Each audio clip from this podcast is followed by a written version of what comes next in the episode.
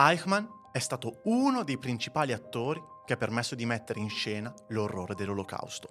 Il logista incaricato di spostare masse informi di ebrei stipati all'interno di treni che partivano da tutta Europa, aventi come destinazione l'unica stazione che accomuna tutti gli esseri viventi e uno dei pochi casi in cui speriamo che il treno tardi il più possibile. In questo caso però il capolinea corrispondeva con un nero oblio denominato campi di concentramento. Quando Eichmann si trova in Israele davanti alla giuria per essere processato, pronuncia queste parole.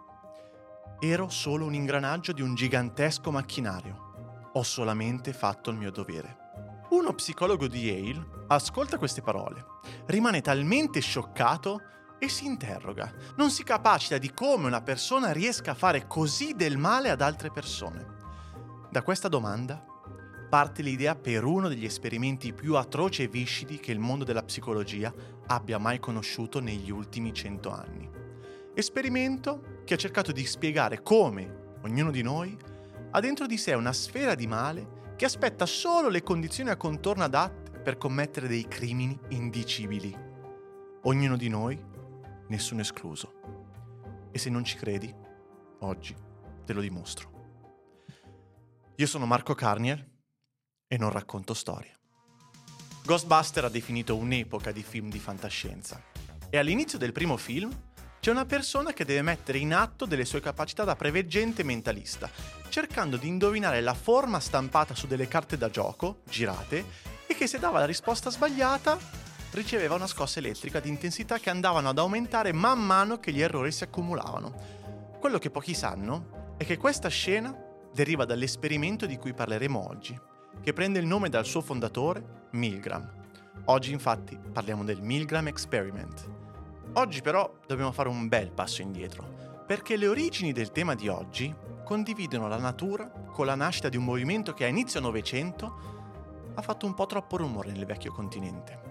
Come al solito, anche oggi vi chiedo pazienza, fiducia e fede nel farvi condurre piano piano a una nuova conoscenza, perché come nei film più belli, il personaggio principale appare verso la fine, ma senza la consapevolezza che ci sta prima, l'eroe potrebbe apparire ai tuoi occhi come un semplice gregario. È la storia che decide come trasformare le persone in eroi e in antagonisti. È il 1930. La Germania è abbracciata a qualcosa di strano. Si sta lasciando condurre in questo ballo che attorno da una canzone triste la sta piano piano portando ad una fortissima crisi. La depressione economica che caratterizza la Germania del primo dopoguerra sta sfinendo il paese, lo sta lasciando senza alcuna forza. Una depressione comune a tutti, portafogli, muscoli e menti, che ha reso l'esperienza e le bravure professionali di molte persone pari all'utilità di un cucchiaio bucato. Erano milioni le persone che si trovavano disoccupate. Il mood era simile a quello che qualche anno dopo avrebbe vissuto l'Italia, ma soprattutto gli italiani, quando sullo schermo del cinema si trovano ladri di biciclette. Eh, ne ho parlato nell'episodio La Volpe di Via Veneto, quello di Paparazzi, se vuoi andare a recuperarlo, lo trovi poco prima.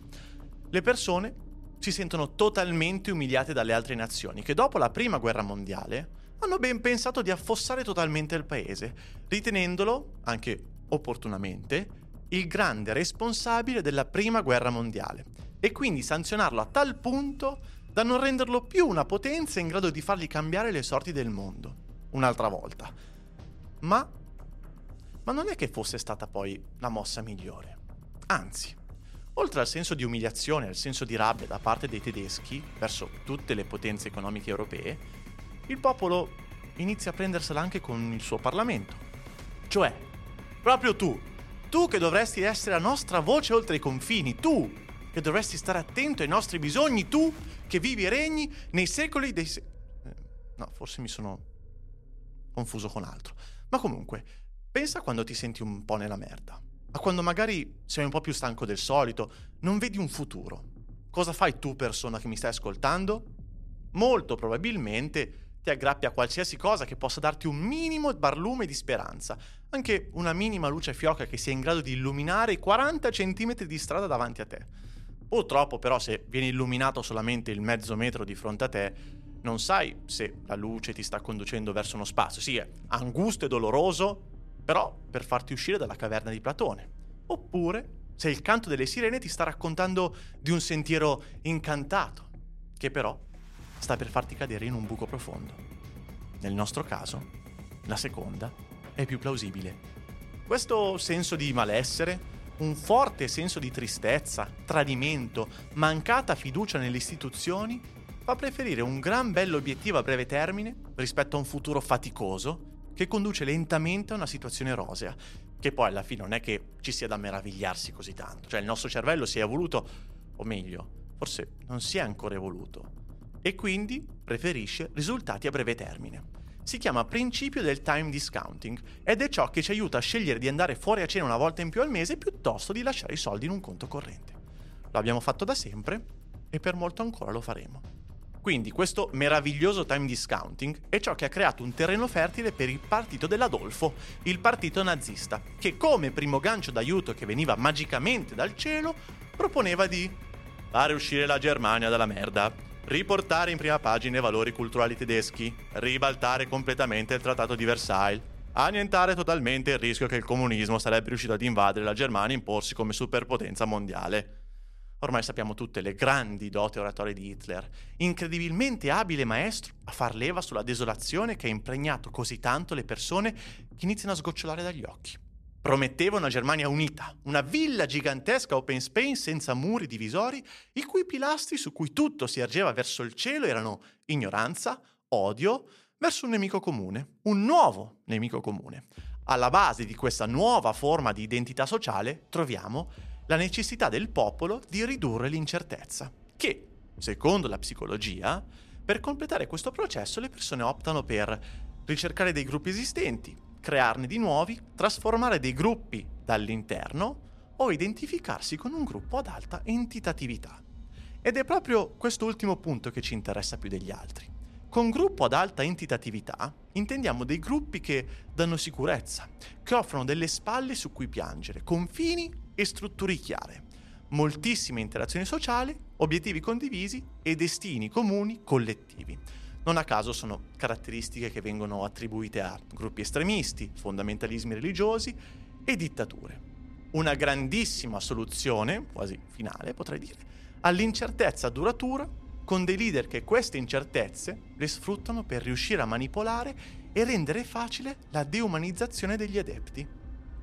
So di avere fatto una cazzata, sono conscio che l'errore, almeno in parte, è mio, ma il nervoso che mi assale nel momento della discussione o del confronto, che sia con altri o con me stesso, finisce con l'accecarmi e proiettare tutto verso l'esterno, cercando un pretesto tanto ferocemente quanto i bambini cercano i tubi confezionati ancora integri di carta regalo da bucare con il dito sotto Natale. Quando si è arrabbiati è faticoso dare la colpa a se stessi, nessuno vuole farlo, ci repelle ed è proprio in questi momenti di difficoltà che uno degli stratagemmi o tecniche euristiche se preferite è creare dei nemici comuni. E i nemici comuni di questa storia sono i comunisti, i criminali di novembre e gli ebrei. Dopo i primi sei mesi ininterrotti di depressione economica, i nazisti diventano il secondo partito politico con il 18% delle preferenze dato che si raddoppierà nel luglio del 32 e che lo trasformerà nel primo partito in Germania. Hitler viene nominato Hitler forza Paul von Hindenburg a nominarlo cancelliere. Siamo al 30 gennaio del 33 quando ormai i gruppi industriali avevano completamente appoggiato il partito nazista. Imprenditori col cash, cash vero, che finanziavano una fetta politica che prometteva grandi sgravi fiscali e un futuro roseo da imprenditori. Cazzo, mi sembra di vedere qualcosa simile oggi. No, mi, sto, mi sto sicuramente confondendo. L'evento che però consacra totalmente il partito nazista fu l'incendio del Reichstag. Se prima il nemico comune dovevano immaginarselo e imprimerlo all'interno della loro immaginazione, con narrative e discorsi che parlavano di eventi lontani dal tempo, adesso abbiamo il pretesto per mostrare un nemico attivo, pronto a far di tutto per rovinare la promessa fatta ai tedeschi. È il 5 marzo 1933. Mancano pochissimi giorni alle nuove elezioni e poco dopo che le fiamme inghiottirono completamente i calcinacci e i mattoni del Reichstag, Hitler e Göring si recano immediatamente sulla scena di questo falò non di Ferragosto, e proprio in quel momento trovano la polizia che aveva preso in custodia Marinus van der Lubbe, noto agitatore comunista che all'epoca stava decisamente facendo parlare di sé. L'evento e l'apparente colpevole non furono altro se non la ciliegina sulla torta che Hitler stava infornando. Riuscì finalmente a trovare una manifestazione presente, tangibile, pericolosa e reale di tutte le persone con le quali aiutava la folla ad agitarsi. Questo impenna la preferenza nazista, che raggiunge il 44% dei voti totali. Ogni singola persona sul suolo tedesco aveva in media una mano che votava Hitler e l'altra mano che votava qualsiasi altro partito.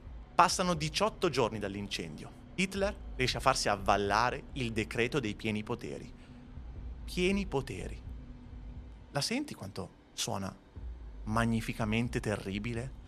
Quanto terrore richiamano all'uomo la possibilità che qualcuno sulla Terra sia davvero in grado di decidere su tutto. Pieni poteri, gli stessi poteri di una bomba atomica, gli stessi poteri di Dio, gli stessi poteri del meteo che decide cosa vuole fare ogni singolo giorno. Questo decreto permetteva al governo hitleriano di creare e varare leggi indipendentemente dal Reichstag stesso e dalla presidenza. Hitler è ufficialmente diventato un dittatore. L'impero nazista si può dividere temporalmente in due fasi, dal 34 al 38 dove l'obiettivo principale era quello di arrivare a un controllo capillare totale di politica, cultura e società. Dal 38 al 45 non c'era più nient'altro da fare se non consolidare il Terzo Reich al mondo intero. È nella seconda fase e contestualmente allo scoppio della guerra che germogliano le mire antisemite la necessità vitale di sterminare la popolazione ebraica attraverso i campi di concentramento e i campi di sterminio.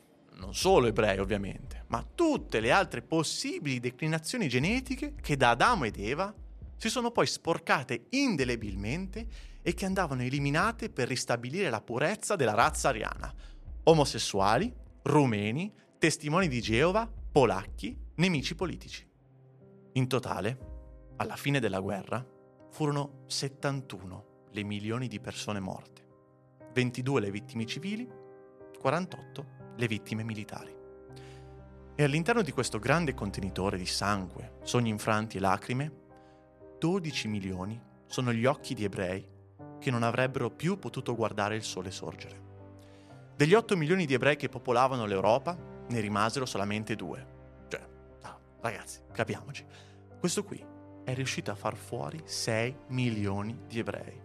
Ha creato una propaganda che è riuscita a trasformare l'idea di un popolo come il nemico assoluto da debellare il prima possibile. Questa convinzione tieni la mente, ti tornerà utile tra un po'.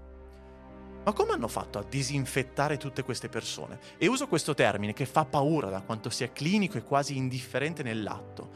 Un'indifferenza così banale che farà brividire, termine usato all'interno del registro di Hardtime dove si teneva conto dei decessi nei campi. Ma come sono riusciti a fare tutto questo? Per commettere tutti questi omicidi ci vuole qualcosa di più dell'odio. Ci vuole un piano. Ci vuole un execution del piano senza precedenti. Ed è questo ciò che ha contraddistinto forse maggiormente i nazisti e il loro, purtroppo, quasi successo nella pianificazione. La logistica la capacità di spostare merci, armamenti, carri armati e anche persone. E chi era la mente logistica del Terzo Reich? La persona che ha fatto scattare una lampadina rossa nella mente di uno psicologo sociale e che gli ha fatto immaginare uno degli esperimenti più macabri della storia della psicologia. Ci arriviamo tra pochissimo. Il logista del Terzo Reich era Adolf Eichmann. Otto Adolf Eichmann nasce a Solingen, Germania del Nord, nel 1906, da Adolf Karl Eichmann e Maria Schäferling, che ancora non sapevano di aver donato al mondo un bambino che sarebbe stato un uomo crudele. E alla fine, chi può saperlo? Già dalla prima gioventù Eichmann diventa nazista e si innamora così tanto delle parole che pendevano dal partito che non aveva altro sogno all'infuori di fare carriera nelle SS, la Schutzstaffel, in italiano le squadre di protezione. Secondo lui, o meglio, secondo il suo piano, per entrare nei ranghi tanto ambiti e tanto temuti, decide che il modo migliore sarebbe stato quello di diventare un mega esperto della cultura ebraica. Nel 1937 va ad Haifa e in altri kibbutz per poi essere scoperto poco dopo dai britannici e venire così immediatamente espulso. Era affascinato dal nemico totalmente incatenato alla sindrome di Lima, sindrome che fa provare amore e interesse incondizionato verso la propria vittima. Siamo nel 1938, quando Eichmann ha la sua prima vera occasione. E la sua prima vera occasione è contestuale alla Anschluss, ovvero l'annessione da parte della Germania dell'Austria. E proprio in Austria viene mandato Eichmann per espellere gli ebrei del paese. Si stabilisce a Vienna, crea l'ufficio centrale per l'emigrazione ebraica e inizia, a sue testuali parole, fare trottare i signorini. Io comunque non capisco come riescano a infondere questa spezia macabra a ogni singola parola che nelle loro vite hanno detto. O forse siamo noi che ormai siamo completamente infusi di ciò che è successo e della paura nei confronti di quegli atti. A Vienna, grazie a 50.000 persone che vengono spogliate di ogni loro avere e poi costretti ad abbandonare la loro residenza, le loro case, i loro ricordi e i loro amici per spostarsi chissà dove.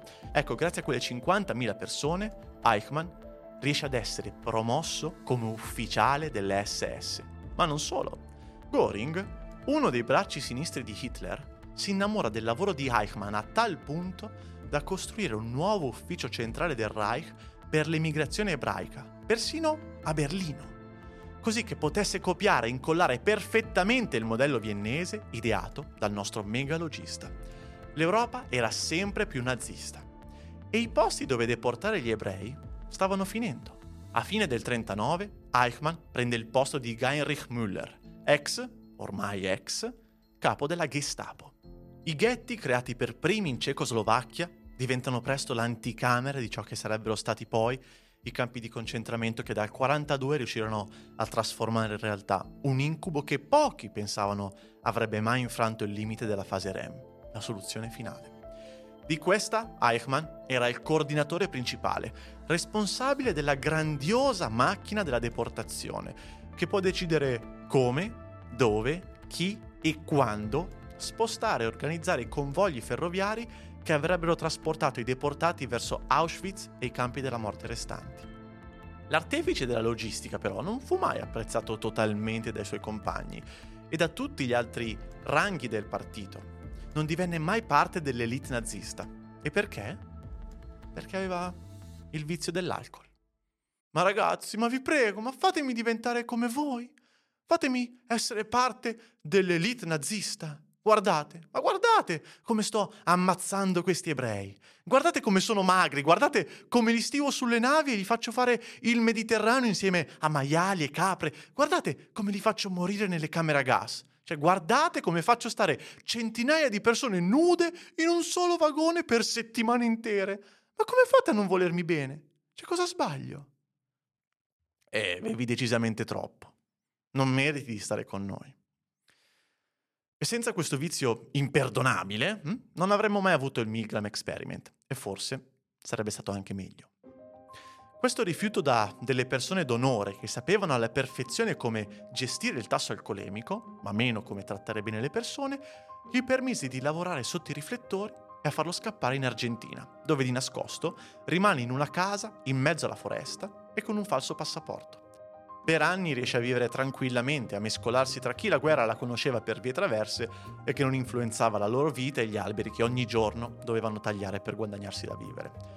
Tutto tace. Si perdono le sue tracce finché ad Eichmann, uno dei leader nazisti della seconda guerra mondiale, nel 1957 non gli prende una voglia di fare la prima donna, la sua voglia di mostrarsi al mondo, la sua natura da esibizionista, che non lo ha abbandonato mai, nemmeno dopo tutto quello che ha fatto e dopo il timore di essere scoperto, e va a rilasciare un'intervista a un giornalista nazi simpatizzante e gli racconta tutto. Tutto. Scusi, ma lei è Eichmann, quell'Eichmann? Sì, sì, sono, sono io, sono io in persona. Ma scusi, ma, ma lei è ricercato dalla polizia mondiale? Beh, veda lei, cioè sono uno dei più importanti nazisti del mondo. E sta facendo un'intervista con me. Ma sì, due chiacchiere. Cioè, vuoi sapere come li ho ammazzati o no? Sì, sì, lo voglio, lo voglio sapere.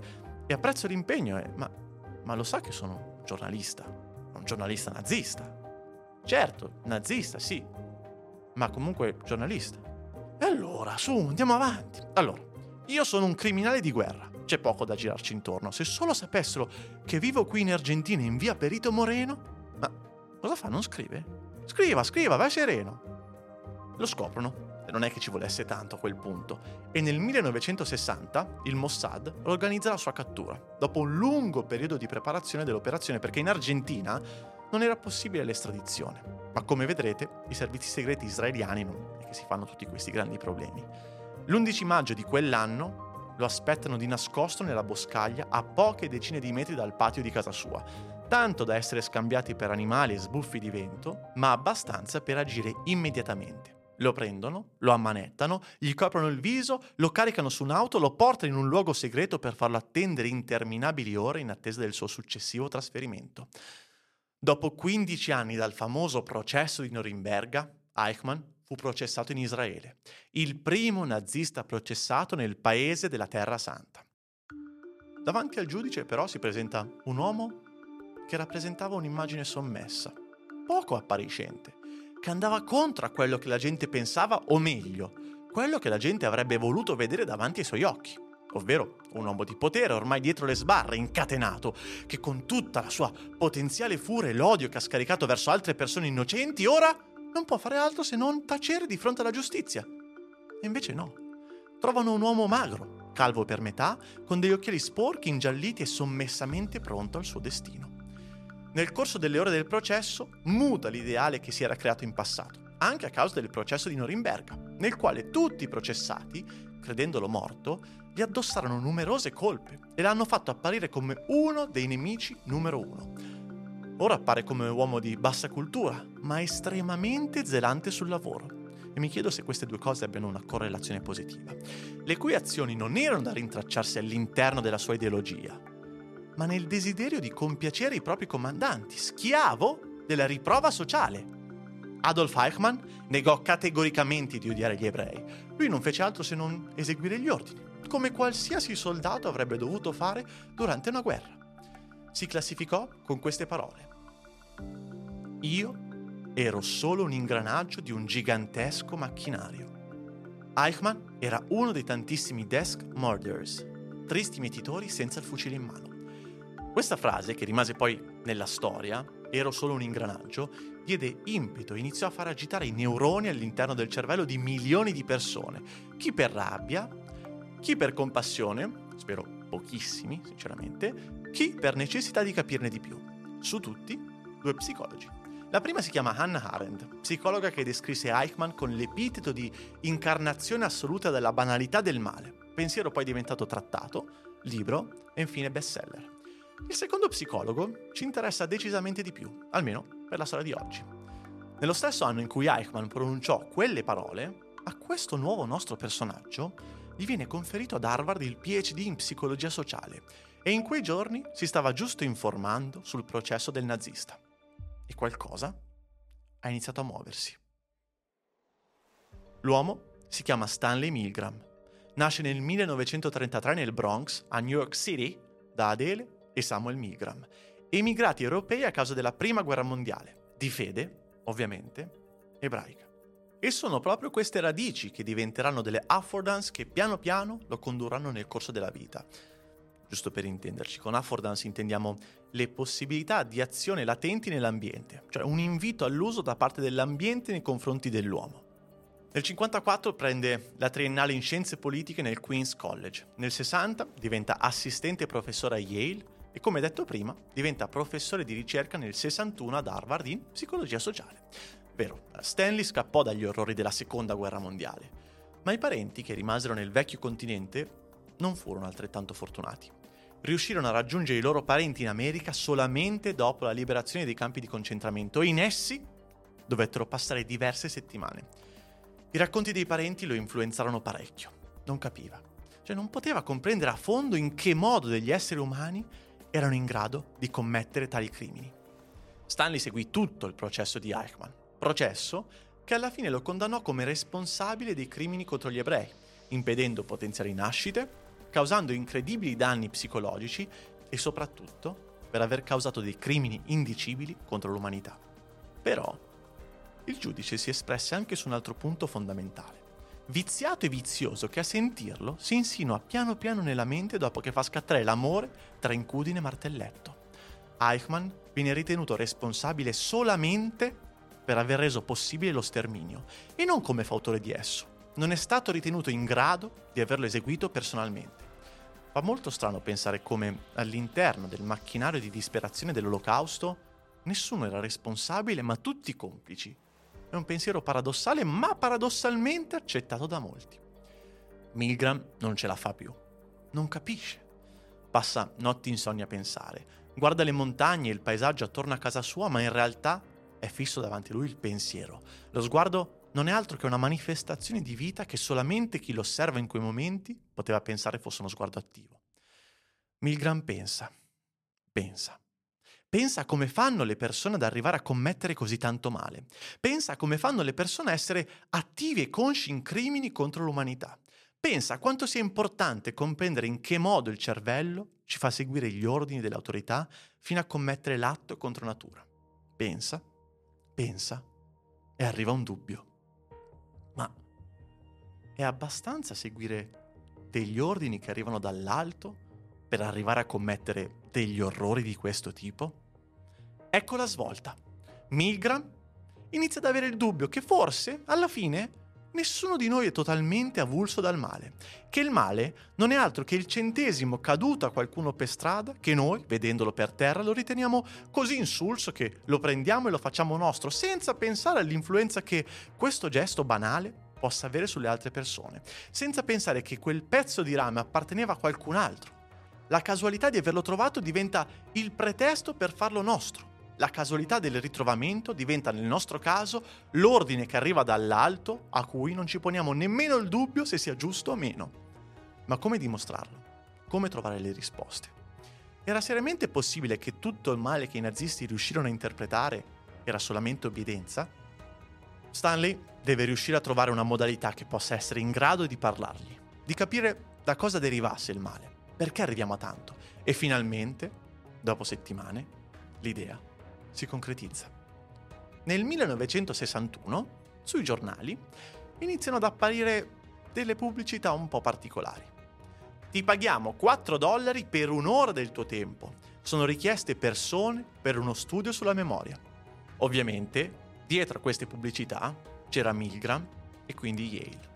Sono 40 le persone che rispondono all'annuncio nel giro di pochi giorni, tutte provenienti da diverse età e classi sociali. 8 persone dai 20 ai 29 anni, 16 dai 30 ai 39, 16 dai 40 ai 59. Di questi, 15 lavoravano in fabbrica, 16 erano venditori o impiegati d'ufficio e 9 erano professionisti. Magari c'è qualcuno di non avvezzo alle ricerche psicologiche, ma questa varietà era essenziale perché permetteva allo studio di essere attendibile, ovvero non avere dei risultati che potessero essere non estendibili su una popolazione più ampia. Per intenderci, se c'erano solamente ragazzi dai 20 ai 30 anni che di professione facevano i venditori, si potrebbe dire che, eh, logico, cioè giovani che sono arrivisti che per far guadagnare vendono anche la mamma, sono sicuramente pronti a far tutto. Nel luglio dello stesso anno iniziano gli esperimenti purtroppo. Sono tre le figure principali le cui interazioni avrebbero dato una risposta a Stanley.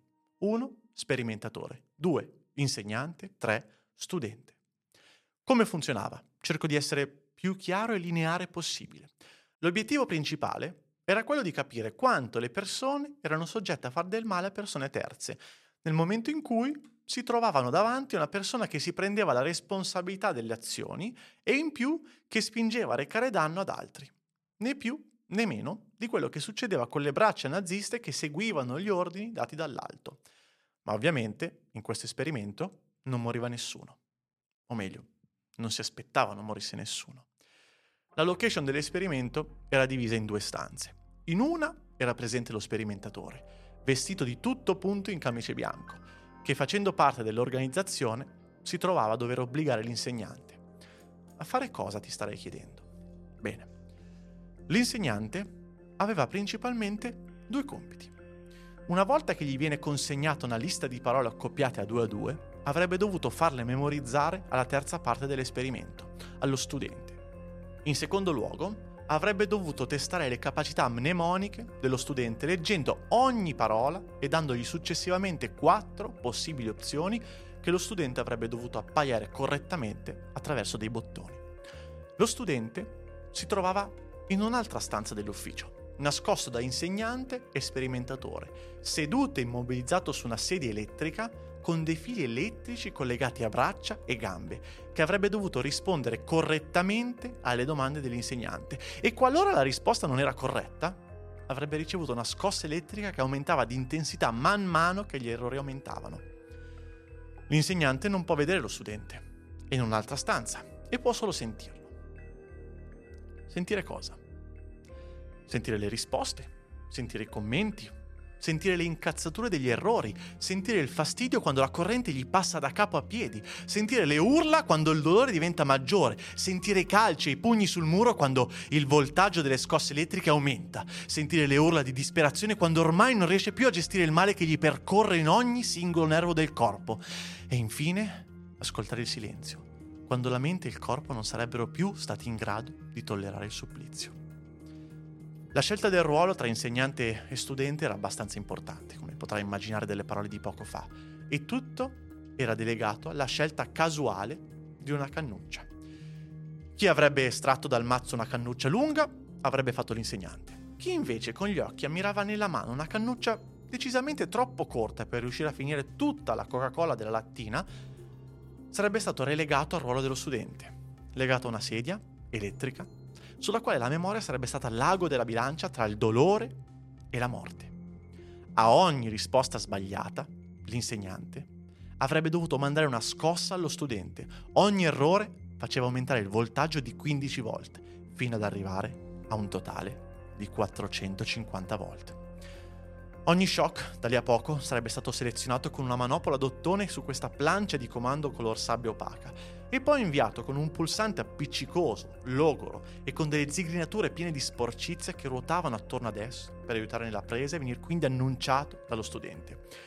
L'insegnante non doveva preoccuparsi dell'outcome dell'esperimento.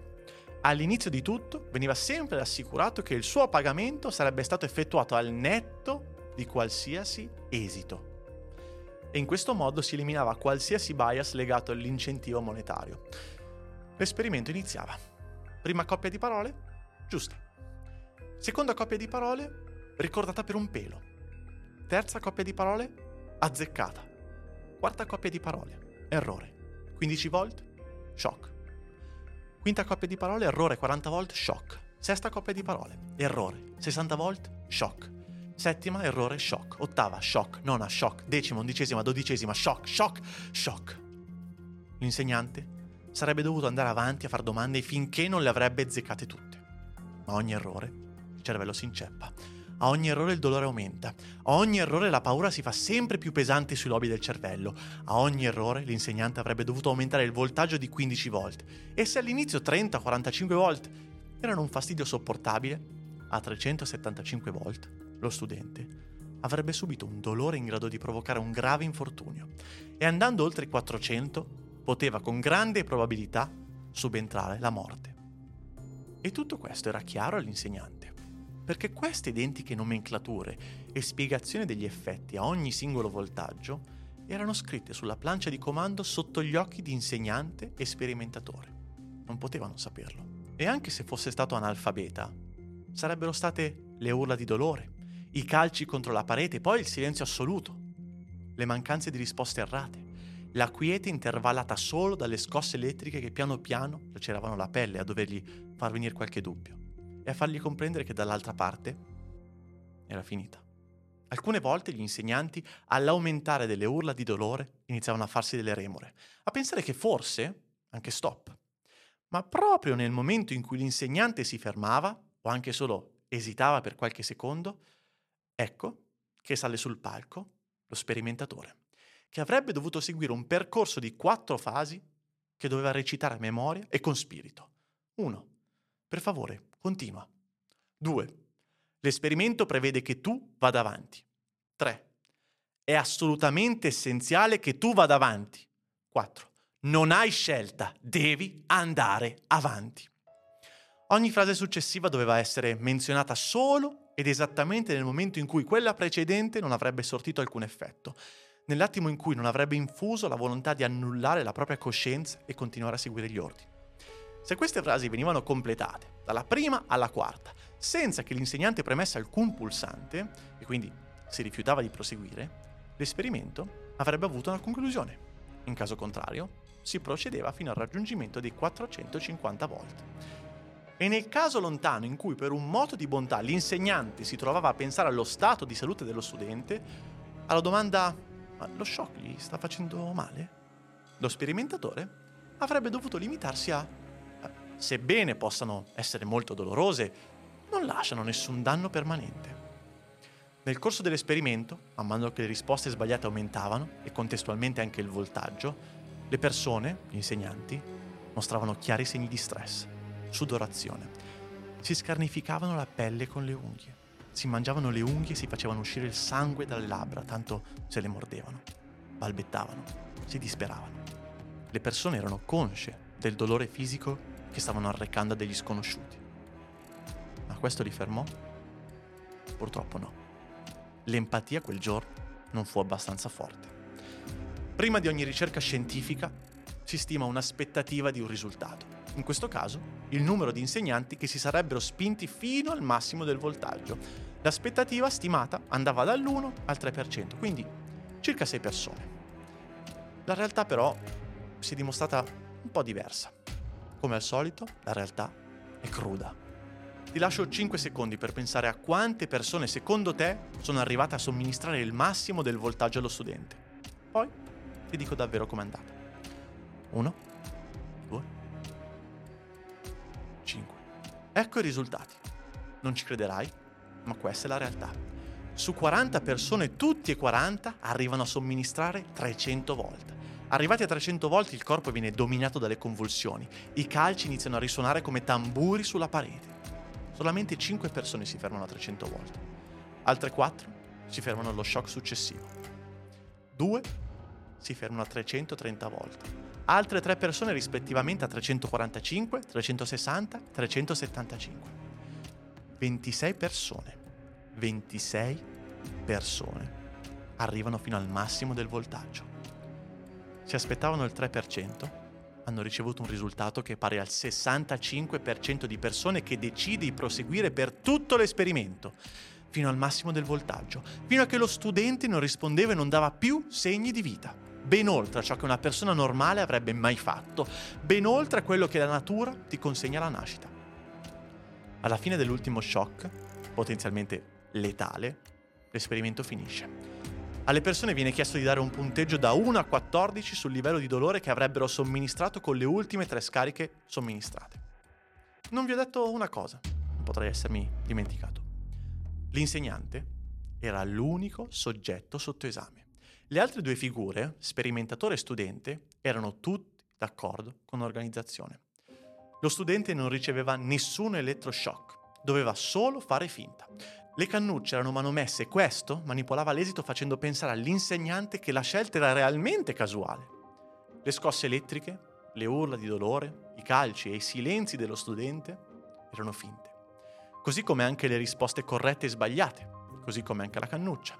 Era tutto scriptato, era tutto già deciso in partenza, era tutta una magia che aspettava il suo prestigio per scaricare il suo potenziale finora celato. Quando agli insegnanti viene svelato il trucco, tutto cade. Dall'ansia di non far male agli altri, il campo visivo si chiude. La telecamera cambia immediatamente senso di marcia, non guarda più avanti, ruota su se stessa e inizia a chiudere il campo sui loro visi, nei loro occhi e a quello che avevano sentito che non era altro se non manifestazione delle pressioni dei polpastrelli sul pulsante. Ecco, uno degli esperimenti più brutali della storia non dava un dolore fisico a chi era seduto sulla sedia elettrica, ma dava ora un incredibile stress psicologico a chi la sedia elettrica la azionava.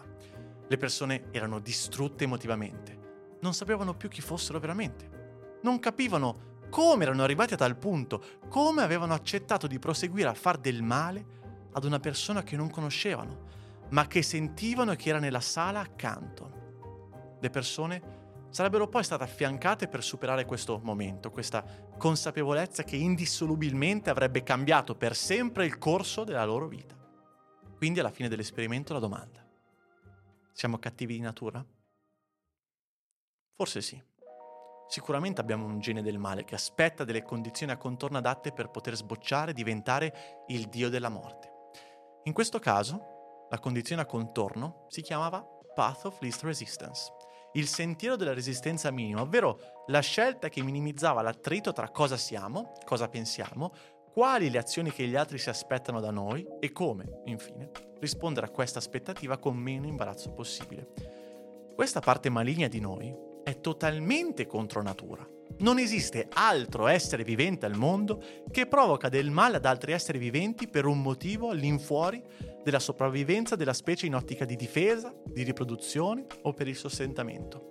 La razza umana è l'unica sulla Terra che fa del male perché decide di farlo contro natura perché noi ci siamo evoluti attraverso la riproduzione che ha permesso la continuità della specie. Siamo stati creati esclusivamente per mantenerci vivi.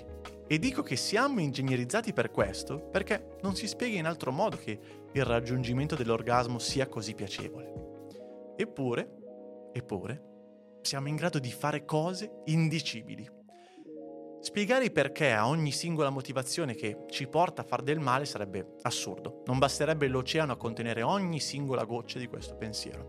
Ma c'è qualcosa di coerente tra tutti. Il male arriva quando si decide di non pensare.